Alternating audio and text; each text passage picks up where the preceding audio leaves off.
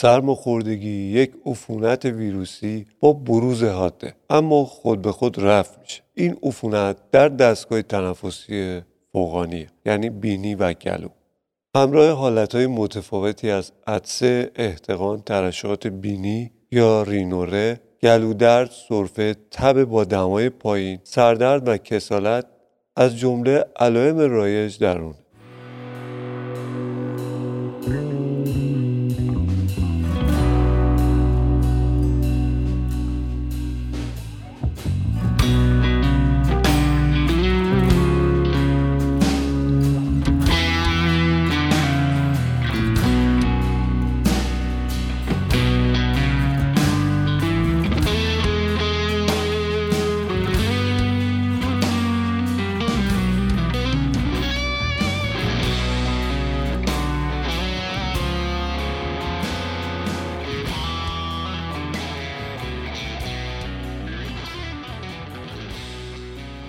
برخلاف مطالبی که تا اینجا داشتیم که خیلی خاص بودن این اپیزود یک موضوع بسیار همهگیره و تقریبا به درد همه می‌خوره. توی بزرگسالا بیشتر این مطالب صادقه و به کارتون میاد. حتی اگه بچه ای نداری. اپیزود چهاردهم از پادکست داروچیه و من دکتر میر محمدی داروساز در ددروم استودیوی خودم مثل همیشه ضبط اپیزود رو انجام میدم. دیماه 1401 ممنونم از همکار عزیزم در پادکست داروچی سرکار خانم دکتر طالب داروساز که زحمت تنظیم متن اپیزود 14 رو کشیدن. خلاصه همه چیز توی این پادکست کار داروساز است در پادکست قبلی که در مورد lice سر بود یه تشکر و قدردانی بدهکار دکتر کاشفی عزیز هستم که همه اون چیزی که در مورد lice می‌دونم از ایشون یاد گرفتم. ایشون تأثیر گذارترین داروساز ایرانی در زمینه درمان لایس سر و انتخاب داروهای اون در ایرانه. خب بریم سر بحث موضوع اپیزود 14 دوره مورد انتظار بیماری در سرماخوردگی کودکان. در نوزادان و کودکان خردسال علائم سرماخوردگی معمولا در روز دوم الی سوم بیماری به اوج خود می‌رسه. اما سپس به تدریج طی ده الی 14 روز بهبود پیدا می‌کنه. سرفه ممکنه در تعداد کمی از کودکان باقی بمونه. اما باید به طور پیوسته طی سه تا چهار هفته برطرف بشه. در کودکان و نوجوانان بزرگتر علائم معمولا طی 5 تا 7 روز برطرف میشه. یعنی بین نوزادان و کودکان خردسال تا 10 الی 14 روز ممکنه به طول بکشه. اما در کودکان و نوجوانان بزرگتر طی 5 تا 7 روز برطرف میشه. یک سری علائم هست که نیاز به پیگیری بیشتر رو در سرماخوردگی الزامی می‌کنه. در صورت بدتر شدن علائم مانند مشکل در تنفس یعنی تنگی نفس مشکل در بل غذا و وجود تب مقاوم با دمای بالا که بیشتر از دوره مدت زمان مورد انتظار طول بکشه ممکنه نیاز به ارزیابی مجدد داشته باشه. بدتر شدن یا تداوم علائم مانند سرفه مداوم نشان دهنده بروز عوارض و یا نیاز به بررسی تشخیصی غیر از سرماخوردگی ممکنه داشته باشه مثل زاتوریه یا سیاسورفه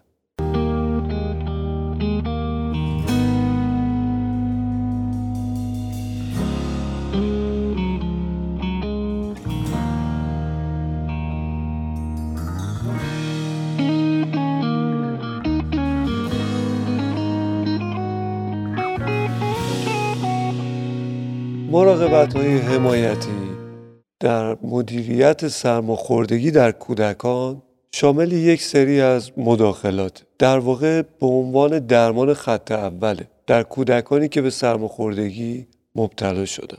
هرچند این مداخلات در کارازمایی های تصادفی مورد مطالعه قرار نگرفته اما نسبتا ارزونه و بعید می‌رسه که مضر باشه. پس توصیه میشه. اولین موضوع حفظ هیدراتاسیون کافیه. یعنی آبرسانی و تأمین آب بدن. حفظ هیدراتاسیون کافی می‌تونه به رقیق شدن ترشحات و خروج مخاط تنفسی کمک کنه. مصرف مایات موضوع بعدی مصرف مایعات گرم. مایعات گرم مثلا چای یا سوپ مرغ ممکنه اثر تسکین دهنده بر مخاط تنفسی داشته باشه. جریان حرکت مخاط رو افزایش میده. همزمان استنشاق بخار هم موقع مصرف چای و یا سوپ مرغ وجود داره که این می‌تونه به جریان مخاط و گرم شدن اون کمک بکنه. در واقع ترشات تنفسی شل میشه و آسانتر دفع میشه. نکته مهمی که اینجا وجود داره برای سن نوزادی و کودک باید اون مایعات گرم مناسب باشه. موضوع سوم استفاده از سالین موضعی یا سرم شستشوه. محلول نمک موضعی می‌تونه مفید باشه. قیمت زیادی نداره و ثابت شده که ضرر خاصی نداره و یا مانع از بهبودی نمیشه. استفاده از نمک در حفره بینی ممکنه به طور موقت ترشحات مزاحم بینی رو از بین ببره. پاکسازی موکوسیلیاری بهبود پیدا کنه و منجر به انقباز عروق یا در واقع رفع احتقان بینی بشه. یه سری عوارض جانبی ممکنه داشته باشه. تحریک مخاط یا خونریزی است. در نوزادان محلول نمکی موضعی به صورت قطره های بینی سودیوم کلراید و استفاده از مخاطکش بینی. در کودکان بزرگتر ممکن است اسپری بینی سودیوم کلراید یا شستشوی بینی با نمک یعنی دوش بینی استفاده شه. الان مثلا یه قوری خاصیه که توش سینوس شور ازش استفاده می‌کنن نکته مهمی که استفاده از آب نمک برای شستشو داره. الزام استفاده از آب مناسب. اینجا اشاره می‌کنه که بهتر آب استریل استفاده بشه. آب استریل در بطری های جنس پلیپروپیلن مثل سرم تزریقی در حجم یک لیتری وجود داره. دیستیل واتر البته FI آب استریل مشکلی که آب لوله کشی داره ثابت شده اگر از آب لوله کشی به صورت مستقیم برای تهیه محلول آب و نمک استفاده کنید مواردی از آنسفالیت آمیب مرتبط با شستشوی بینی که از آب لوله کشی استفاده شده گزارش شده و توصیه میشه که اصلا از آب لوله کشی برای تهیه محلول آب و نمک استفاده نکنید. جلوتر میگم که آبای جایگزینی که حالا آبای استریل در دسترس نبود سازمان CDC در ایالات متحده آب مناسب برای انجام این کار رو مشخص کرد.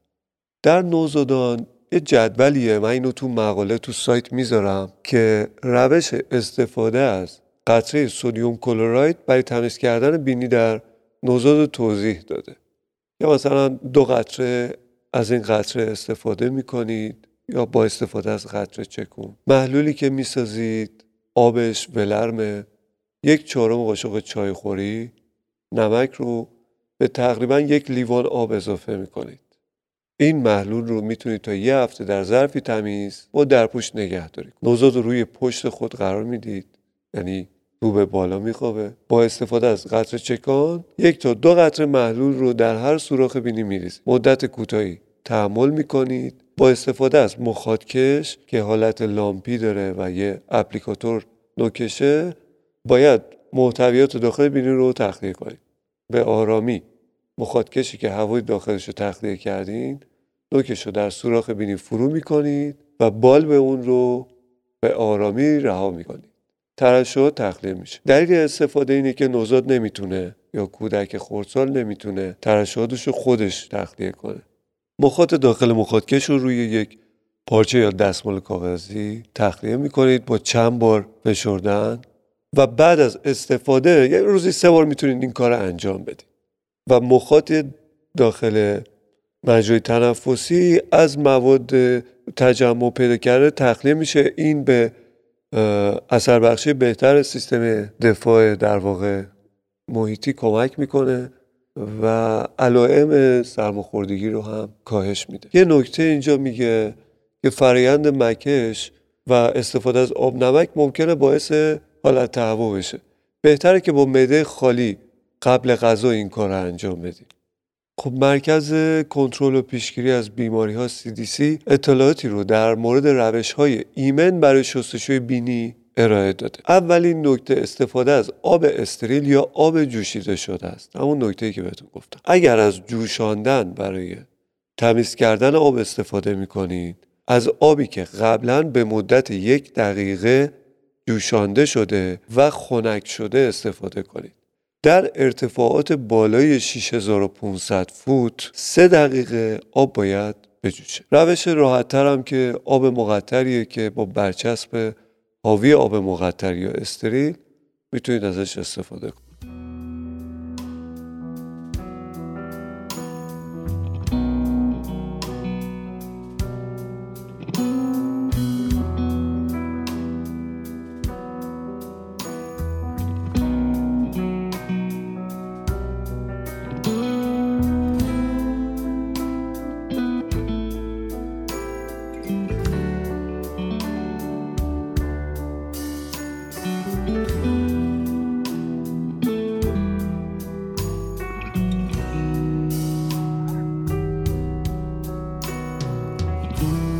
بررسی سیستماتیک در سال 2015 از پنج کارآزمایی تصادفی شده شامل جمعیت 544 کودک و 205 بزرگسال در مجموع به این نتیجه رسید که شستشوی بینی با سالین ممکنه در تسکین علائم عفونت تنفس فوقانی مفید باشه.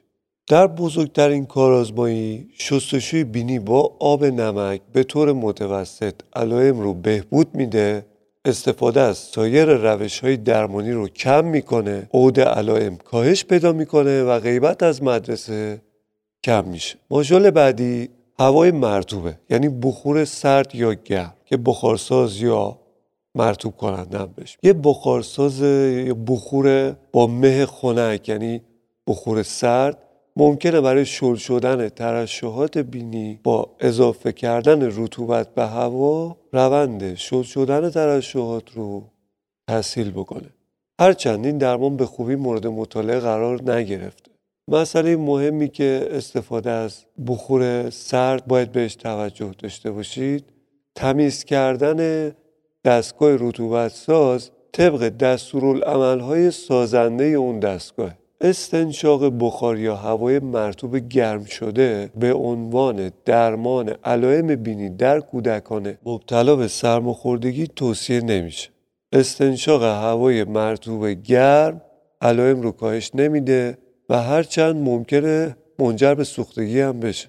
مطالعاتی که بر روی استفاده از بخور گرم انجام شده به صورت سیستماتیک بررسی شده و در سال 2017 مزایای استفاده از اون متناقض ارزیابی شده سازمان بهداشت جهانی WHO در مدیریت سرفه و سرماخوردگی نه درمان با بخار گرم و نه مه خنک یعنی بخور سرد رو توصیه نمی‌کنه. تشویق نمی‌کنه به استفاده. داروهای بدون نسخه OTC برای تسکین علائم سرماخوردگی در کودکان رنج وسیع آنتی ها ضد احتقان ها مثل سودوافدرین گلماستین ضد سرفه مثل دکستروموتورفان یا expectorant کودئین خلطاورها مثل برومهکزین استیل سیستئین موکولیتیکا مثل گایافنزین ضد تب یا مسکن مثل استامینوفن بروفن و ترکیبی از این دارو هستن بعضیشون هم حالت مخلوط با هم داره سرماخوردگی ابعاد مختلفی داره. اما در مورد common cold یعنی صرفا سرماخوردگی نه حالا برونشیت یا گلو درد استروپتوکوکی یا شرایط دیگه ای که بنا به تشخیص پزشکه ممکنه این داروها در نسخه توسط پزشک تجویز شده باشه. اما برای تهیه اوتیسی یعنی خودتون بخواید برید مراجعه بکنید به داروخونه و خرید بکنید توصیه کلی اینه. در کودکان کمتر از 6 سال سه تا پله سنی رو در نظر 6 سالگی 12 سالگی و بالای اون. زیر 6 سال به جز داروی ضد تب و مسکن یعنی قطره استامینوفن قطره ایبوبروفن سوسپانسیون ایبوبروفن سوسپانسیون استامینوفن شربت استامینوفن شیاف استامینوفن از مصرف داروهای اوتیسی برای سرماخوردگی در کودکان زیر 6 سال باید اجتناب کنید. یعنی دیفنیدامین دیفنیدامین کامپان ستریزین کایفنزین برومگزین اکسپکتوران دکستروموتورفان. اینجا تو توصیه می‌کنه که اصلا زیر 6 سال اجتناب بشه. برای 6 تا 12 سال جالبه باز میگه بجز داروهای ضد تب و مسکن از داروهای اوتیسی برای سرماخوردگی در 6 تا 12 سال هم استفاده نکنید. برای نوجوانان بالای 12 سال یا 12 سال داروهای ضد احتقان اوتیسی ممکنه علائمی از علائم بینی رو تسکین بده. اگه والدین تصمیم به تجویز داروی اوتیسی برای درمان سرماخوردگی در کودکان بالای 6 سال دارن توصیه میشه از داروهای تک جز برای آزاردهنده ترین علامت استفاده کنند.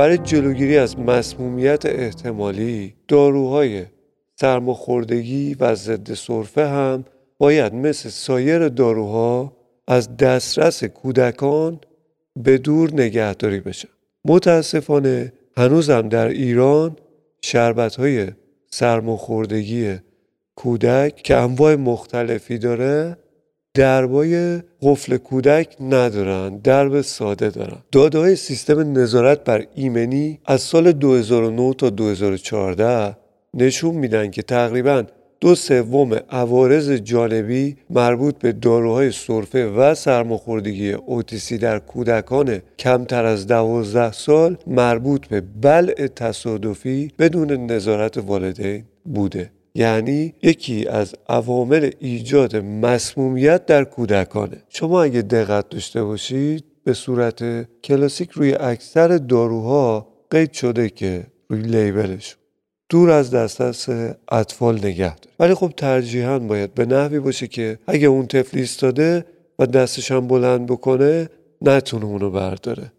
منظور این نیست که روی زمین نذاریم. یک جای مشخصی رو در منزل اختصاص بدیم ترجیحاً توی یک کابینتی که از گرما فاصله داشته باشه نزدیک اجاق گاز نباشه و قد یه بزرگسال دسترسی به اینو بده که بتونه اون دارو رو برداره و همه داروهاتون رو اونجا قرار بدیم.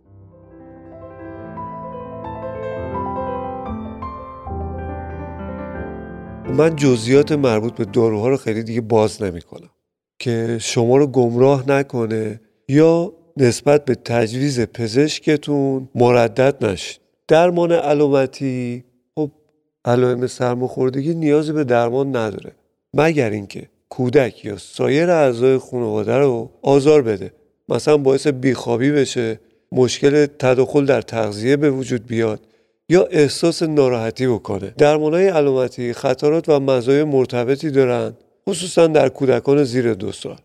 در مدیریت ناراحتی ناشی از تب. پیشنهاد میشه که ناراحتی ناشی از تب در چند روز اول سرماخوردگی با استامینوفن برای کودکان بزرگتر از سه ماه یا ایبوبروفن برای کودکان بزرگتر از 6 ماه درمان بشه. موقع پیشنهاد داروی ضد تب و ضد درد در مورد استفاده همزمان از داروهای ترکیبی بدون نسخه که حاوی استامینوفن هستند باید اجتناب کنید. چون این باعث بروز مسمومیت با استامینوفن یا پاراستامول در کودکان و نوجوانان میشه. یعنی مثلا اگر به نوزاد یا کودکتون شربت و قطره استامینوفن میدین یه شربتی مثل کوریزان آنفلانزا یا ستادین ها ستادین دی سی ستادین جی حاوی استامینوفن هستن.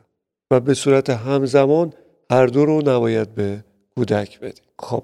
database معتبر UpToDate درمان خط اول رو در علائم مزاحم بینی چند مداخله حمایتی که قبلا گفتیم می‌دونه. ساکشن بینی قطره sodium chloride اسپری یا شستشو با استفاده از محلول سالین هیدراتاسیون کافی و مرطوب کننده مه خنک یا بخور سرد. به جای داروهای OTC یا درمانهای معطر موضعی مثل ویکس یا قلم بینی پیشنهاد می‌کنه. دلیلش هم اینه. هرچند که حالا این مداخلات حمایتی در کارازمایی های تصادفی سازی شده موثر نبودن اما سرماخوردگی ذاتا یک بیماری خودمحدود کننده است و به مرور زمان برطرف میشه. این مداخلات حمایتی هم ایمن و در دسترس همه هستن. مداخلات خط دوم. برای علائم مزاحم بینی که با مراقبت های حمایتی که گفتیم بهبود پیدا نمی کنن بسته به سن کودک متفاوته. برای کمتر از 6 سال علیرغم مداخلات حمایتی اگر علائم بینی ادامه پیدا کنه افزایش دفعات ساکشن بینی استفاده از اسپری یا شستشو پیشنهاد میشه. داروهای OTC برای علائم بینی در کودکان کمتر از 6 سال استفاده نمیشه. مزایا اثبات نشده استش و خطراتی در ارتباط با مصرف اونها وجود داره. برای سن 6 تا 12 سال با علائم مزاحم بینی که به مداخلات روتین حمایتی پاسخ ندادند به جای سایر مداخلات افزایش دفعات ساکچن اسپری بینی شستشوی بینی پیشنهاد میشه. پیشنهاد می‌کنه. از داروهای ضد احتقان اوتیسی یا ترکیبات ضد احتقان و آنتی استامین استفاده نکنید. خطرات مرتبطی در مورد استفاده با اونها وجود داره. علامت دیگه ای که در سرماخوردگی هست سرفه است. سرفه بر خواب عملکرد مدرسه توانایی بازی کودک تاثیر می‌ذاره. ممکنه خواب سایر اعضای خانواده را هم مختل کنه. و در کلاس درس اختلال ایجاد کنه هرچند همه به دنبال مصرف داروهای ضد سرفه اینو باید در نظر داشته باشید که سرفه ترشحات تنفسی رو پاک می‌کنه و سرکوب سرفه ممکنه به احتباس ترشحات و انصداد بالقوه مزر راه هوایی منجر بشه.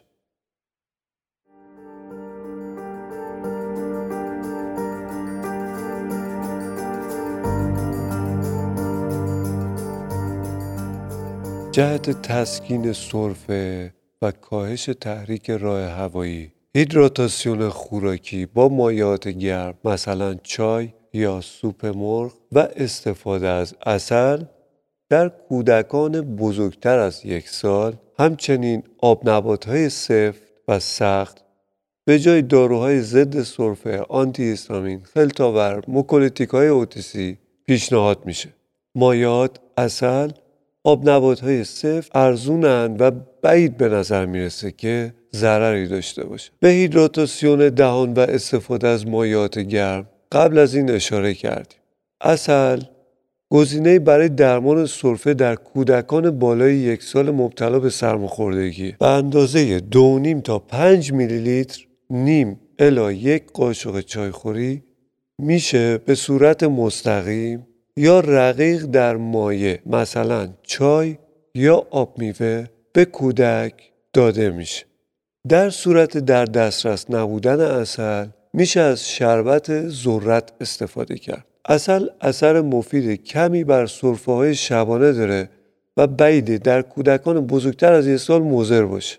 از مصرف اصل در کودکان زیر یک سال به دلیل خطر بوتولیسم اجتناب باید بشه. در بررسی های مختلف اصل، اصاره خورما و ترکیبات مختلف دیگه که از این دسته اوکالیپتوس مرکبات قبل از خواب برای های شبانه استفاده شدن. علائم در همه کودکان بهبود پیدا کرد. با این حال کودکانی که اصل دریافت کردند نسبت به اونهایی که دارونما دریافت کردند میانگین بهبودی بهتری رو در دفعات سرفه در شدت اون و آزاردهنده بودن سرفه داشتن. یعنی موثر بوده. خب این تکست بسیار معتبر پزشکیه و دقیقا نمیاد به این اشاره بکنه. عوارض جانبی از جمله درد شکمی تهوع و استفراغ در پنج بیمار رخ داد. بین 300 کودک. تقریبا به طور مساوی بین هر یک از گروه های اصل و دارونما یا اصاره خرما یا اوکالیپتوس و مرکبات و اینا بودن توضیح شده بود. یعنی استفاده از اصل ربطی به درد شکمی تهوع استفراغشون نداره. منظور اینه. اصل دفعات سرفه رو در مقایسه با عدم درمان و دیفنهیدرامین بیشتر کاهش داد. اما در مقایسه با دکستروموتورفان اثرش ضعیف اما دکستروموتورفان به هیچ وجه نباید در کودکان زیر دوازده سال استفاده بشه. با توجه به ایمنی نسبی و هزینه پایین اصل WHO و آکادمی اطفال ایالات متحده اون رو به عنوان یک درمان بالقوه برای upper respiratory infection یعنی عفونت در دستگاه تنفس فوقانی در کودکان خردسال بیش از یک سال پیشنهاد می‌کنه. کالج آمریکایی توراکس پیشنهاد می‌کنه اصل به دلیل سرماخوردگی معمولی از دارونما برای سرفه موثرتره. مورد دیگه در سرفه پاستیله آب های صرف یا های پاستیلی به عنوان گزینه برای درمان سرفه در کودکانی که خطر آسپیریشن در اونا وجود نداره پیشنهاد میشه. یعنی اونایی که بتونن ممانعت کنن از اینکه این آب نبات بپره تو گلوش. مثلا پنج سال به بالا. اگرچه شواهدی از کارازمایی های کنترل شده وجود نداره اما بعیده که اینا مضر باشه. آکادمی اطفال امریکا برخی از مطالعاتش بررسی شده و مشخص شده که قرص های سرفه آب سخت برای پوشاندن گلوی تحریک شده در کودکان بزرگتر از 6 سال مناسبه. یعنی یه پوششی روی گلو ایجاد می‌کنه که تحریک رو کم می‌کنه.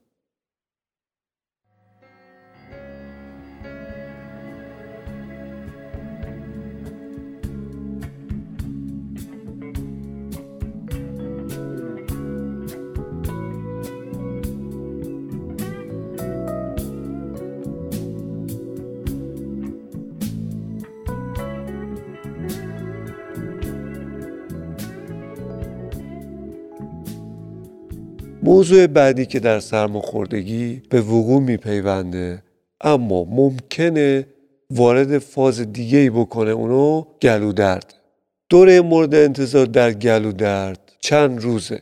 بین دو الی هفت روز در کودکان ادامه پیدا می‌کنه. در 60 الی 70 درصد موارد بعد از سه روز برطرف میشه. طول مدت علائم در کودکان دارای لوزه و بدون لوزه که مبتلا به فارنجیت استرپتوکوک گروه آ میشن مشابه. یعنی اینجا دیگه سرماخوردگی وارد فاز عفونی میشه. شرایطی از گلودر که نیاز به بررسی بیشتر داره مشکل در تنفس یا قورت دادن آب دهانه. ناتوانی در حفظ آب بدن بدتر شدن درد یا دردی که بیش از سه روز بدون بهبودی ادامه داشته باشه. عفونت های ویروسی. ویروس آنفولانزای A یا type B ویروس هرپس سیمپلکس نوع یک ویروس نقص ایمنی انسانی HIV سایر ویروس هایی که باعث فارنجیت میشن کمه و توی نوزادان یا نوجوانان و کودکانی اتفاق میفته که نقص سیستم ایمنی دارن ادنو ویروس ها انترو ویروس ها راینو ویروس ها کرونا ویروس ها و ویروس های پارانفلانزا یک و دو سه. البته به استثناء کووید 19 که یک ویروس جدیدیه که در واقع توی این لیست باید ما اضافه بکنیم. عفونت های باکتریایی که باعث گلو درد میشن ثابت شدن عفونت باکتریایی مستندسازی اون در آزمایشگاهه.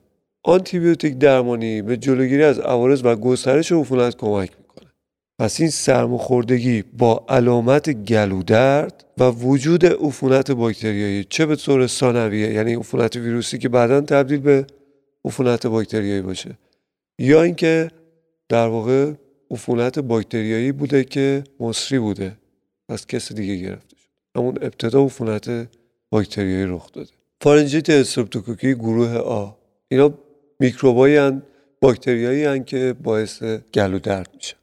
فارنجیت استرپتوکوک گروه C و G آرکونو باکتریوم همولیتیکوم نایسریا گنوره تریپونما پالیدوم سیفیلیس ثانویه و عفونت های بیهوازی دهانی. لثه های السراتیو نکروزان حاد آنژین وینسنت trench دهان نیز بهش میگن. یرسینیا انتروکولایتیک کورینی باکتریوم دیفتری دسته دیگه که باعث گلو درد میشه. عفونت های قارچیه که حالا توی جزئیاتش نمیرم نوع دیگه ای که علائمی که با گلو درد می‌تونه هم پوشانی داشته باشه رینیت آلرژیکه سندروم بهجت بله سوزاننده. مراقبت های حمایتی مبتلا به فارنژیت عفونی استراحت کافی مصرف مایعات به مقدار کافی اجتناب از دود سیگار و سایر محرک های تنفسی هوای آلوده. پرهیز از استفاده از غذاها و نوشیدنی های اسیدی به خصوص اونایی که زخم دهان یا حلق دارن. سرکه آب پرتقال آب لیمو. داشتن رژیم غذایی نرم درمان های علامتی گلودرد. ما اینجا توی سرماخوردگی یه پرانتز باز کردیم که گلودرد هم داریم توش بررسی می‌کنیم که دیگه اپیزود جداگونه ای ندیم چون ممکنه تایتلش هم پوشانی داشته باشه و یه مقدار گیج کننده باشه. اقدامات تسکین دهنده در گلودرد نوشیدنی سرد و گرم چای اصل با آب لیمو رقیق. در کودکان کمتر از دوازده ماه اینجا اشاره می‌کنه که باز باید اصل اجتناب بشه. چون هاگای کلیستریدیوم بوتیلینوم و به صورت بالقوه تو اثر وجود داره و باعث بوتولیسم نوزادی میشه. یه چیز بالش خوردن دسرهای سرد یا یخ زده مثل بستنی یا اصلا مکیدن تیکایی یخ. اقدام دیگه مکیدن آب نبات سخت. برای کودکان بالای پنج سال و نوجوانان مکیدن آب نبات سفت رو به جای قرص های داروی گلو و قطره و اسپری مختلف گیاهی و مکیدنی و اینا پیشنهاد می‌کنه. در سن کوچکتر مساوی چهار سال نباید استفاده بشه چون ممکنه خطر خفگی رو به دنبال داشته باشه. اقدام دیگه غرغره کردن با آب نمک گرم. برای کودکان بالای 6 سال و نوجوانان غرغره کردن با آب نمک گرم به جای سایر شستشوهای دارویی پیشنهاد می‌کنه. مثلا دهانشویه و نمی‌دونم چیزای دیگه. حالا ترکیبات یوده حالا روش های مختلف و محصولات مختلفی تو کل دنیا وجود داره. یک چهارم تا یک دوم قاشق چای خوری نمک به ازای هر 8 اونس یا هر اونس 30 میلی لیتر 240 میلی لیتر آب گرم مورد نیاز. اونس 30 گرم. کودکان زیر 6 سال معمولا نمی‌تونن به درستی غرغره کنن. جویدن آدامس برای تسکین علامتی گلودرد در کودکان و نوجوانان مبتلا به گلودرد پیشنهاد نمیشه. چه سوربیتول باشه قند آدامس یا زیلیتول باشه در واقع شدت گلودرد رو کاهش نمیده.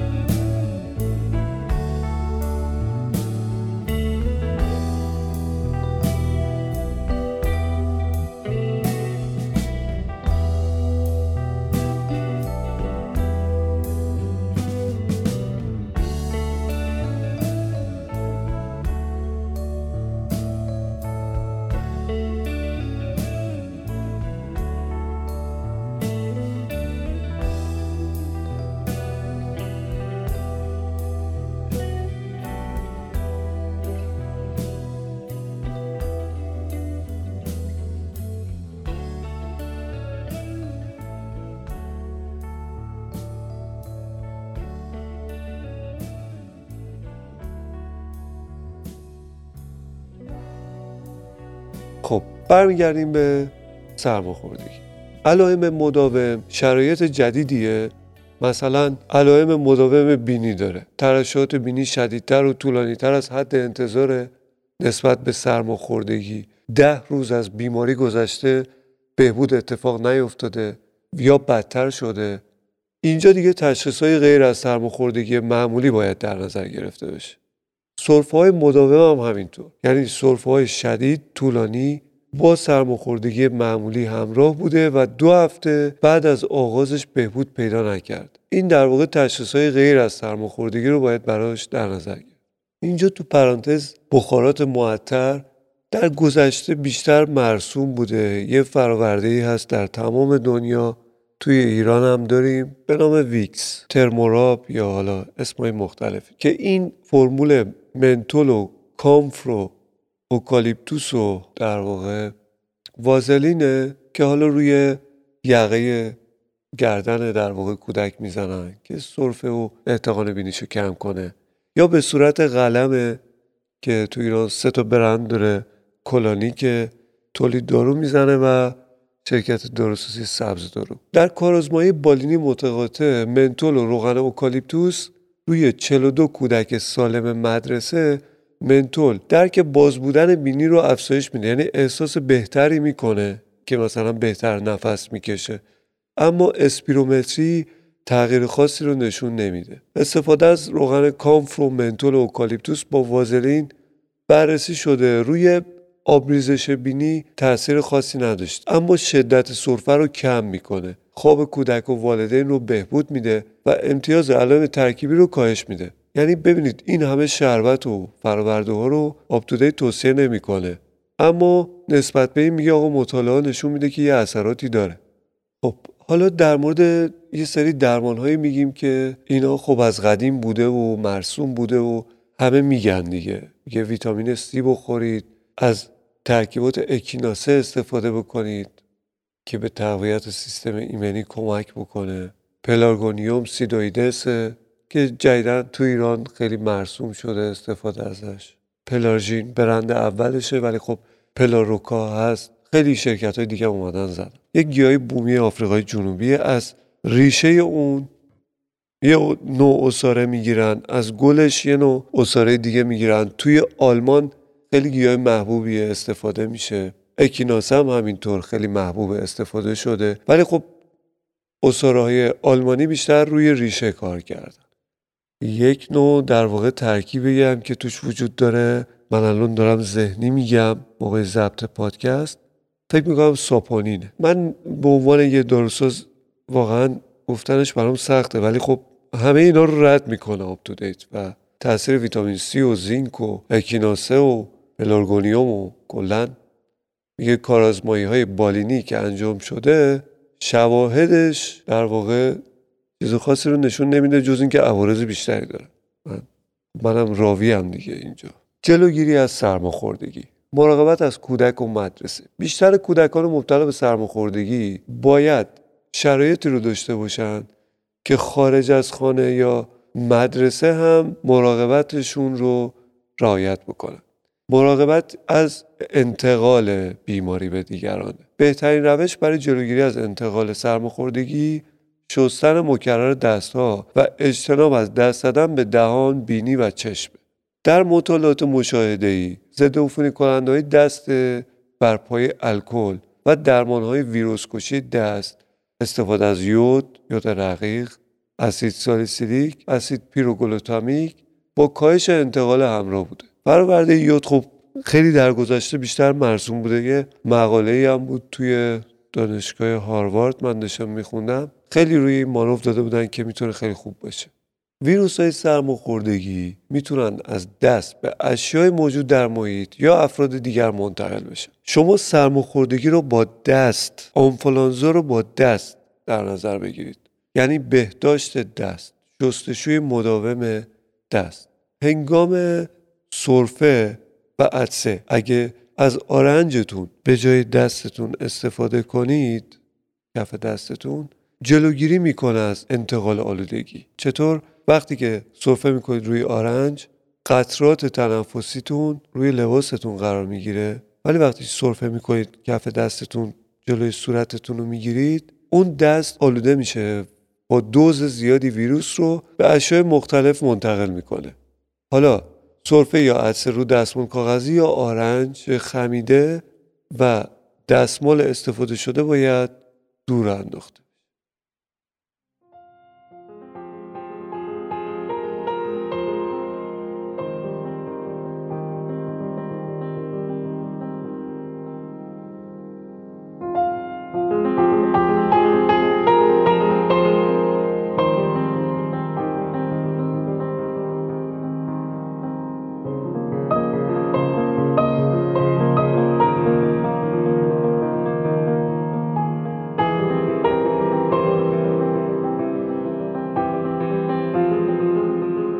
ضد عفونی کننده ها آلودگی زدایی سطوح محیطی با ضد عفونی کننده های مختلف مثل فنول، الکل، لیزول به کاهش سرعت انتقال کمک می‌کنه.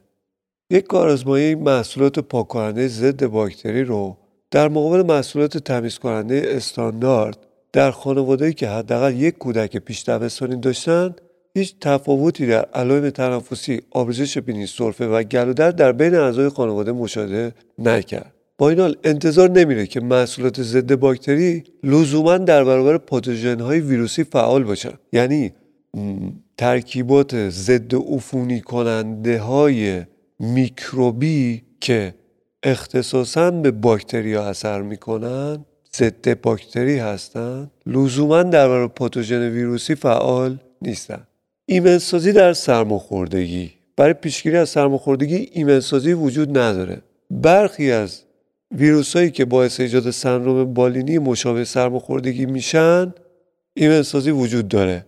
مثلا ایمنسازی سالانه آنفلانزا برای همه افراد بالای شش ماه توصیه میشه تا از عفونت آنفلانزا و عوارض اون جلوگیری کنه. اقدامات پیشگیرانه اثبات نشده. خب عضو می‌خوام دوباره یه بررسی کوچیک اینجا داره. فروردهای گیاهی رو میگه. سیر آلیوم ساتیوم اکیناس پورپورا که گفتیم. میگه شواهد قطعی در مورد اثر اینا مشخص نشده ویتامین D3 بروز یا شدت سرماخوردگی رو کاهش نداده. ویتامین C همینطور. روی همینطور. میگه روی اگه بخواد اثر بکنه باید دوز خیلی بالایی باشه. اونم عوارض داره. پربیوتیکا. هرچند اینجا میگه برای پیشگیری از سرماخوردگی پیشنهاد نمی‌کنه اما شواهدی با کیفیت پایینی پیدا شده که نشون میده در مقایسه با دارونما سویه های لاکتوباسیل و بیفیدو باکتریوم عفونت حاد تنفسی رو کاهش دادن. البته پیشنهاد کرده که مطالعات بیشتری برای بررسی اثر اینها باید انجام بشه. خلاصه ای اپیزود 14 پادکست داروچی سرماخوردگی معمولا یه بیماری ویروسی خفیف و خودمحدود شونده است همونطور که گفتیم یه سری اطلاعات شما لازم داشتید بدونید که دوره مورد انتظار سرماخوردگی چند روزه چه نشانه هایی باید وجود داشته باشه که سرماخوردگی خطرناک میشه و ارزیابی مجدد داره. چه مداخلاتی وجود داره که کمک می‌کنه عوارض کم بشه؟ و یه سری خطرات احتمالی داروهایی بدون نسخه بود که بهش اشاره کرد. در نوزادان و کودکان خردسال. علائم معمولا در روز دو تا سه بیماری به اوج خود می‌رسه و سپس به تدریج طی ده تا 14 روز بهبود کامل رخ میده. در کودکان و بزرگتر و نوجوانان علائم معمولا در عرض 5 تا 7 روز برطرف میشه. بدتر شدن علائم نیاز به ارزیابی مجدد رو ضروری می‌کنه. در کودکان کمتر از 6 سال باید از مصرف داروی ضد سرفه سرماخوردگی اوتیسی اجتناب بشه. پیشنهاد می‌کنه که داروی اوتیسی در کودکان بین 6 تا 12 سال هم استفاده نشه. هیچ فایده ثابت شده برای کودکان نداره و ممکنه عوارض جانبی جدی داشته باشه. اگر علائم کودک مثل نخوابیدن تداخل با تغذیه وضعیت ناراحتی که کودک داره بتونه بیاد و روی سایر اعضای خانواده اثر بذاره و اونا رو آزار بده درمان علامتی ضروری میشه. درمان خط اول علائم مزاحم بینیه ساکشن بینی قطرهای بینی نمکی اسپری شستشو هیدراتاسیون کافی و استفاده از بخور سرد. مداخلات خط دوم. افزایش تعداد دفعات همین کاری که گفتیم. برای 6 سال و 6 تا 12 سال. برای بالای 12 سال اوتیسی خوراکی یا موضعی پیشنهاد میشه. کاهش تحریک در سرفه با ایراتاسیون خوراکی مصرف زیاد مایات استفاده از مایات گرم مانند چای سوپ مرغ اصل همونطور که گفتیم یا قرص های سرفه آب های سخت در کودکان بالای چهار سال یا بالای پنج سال. به داروها ارجعیت به تسکین علامتی گلودرد هم اشاره کردیم. استفاده از مایات گرم بود استفاده از یخ و دسرا و خوردنی های سرد مثل بستنی. برای درمان سرماخوردگی پیشنهاد می‌کنه که از اکیناسه مثل ایمونیس یا ویتامین C استفاده نکنید. برای کودکان. اپیزودمون در مورد کودکانه. شستن مکرر دست رعایت بهداشت مناسب سرفه می‌تونه خطر انتشار بیماری رو کاهش بده. مضاف بر اینکه رعایت بهداشت فردی محسوب میشه و می‌تونه رنج وسیع از بیماری های ویروسی و میکروبی رو پوشش بده. پیشنهاد می‌کنه از اکیناس پورپوره، آلیوم ساتیوم، ویتامین د، ویتامین C یا روی برای پیشگیری از سرماخوردگی در کودکان استفاده نکنید. پایان اپیزود چهاردهم داروچی من دکتر میر محمدی همراه خانم دکتر طالبنیا در پادکست داروچی همراه شما هستم. این پادکست متعلق به سایت داروخانه داروچی هستش و خوشحال میشم ما رو به نزدیکانتون معرفی کنید و از نظراتتون بیخبر نگذارید.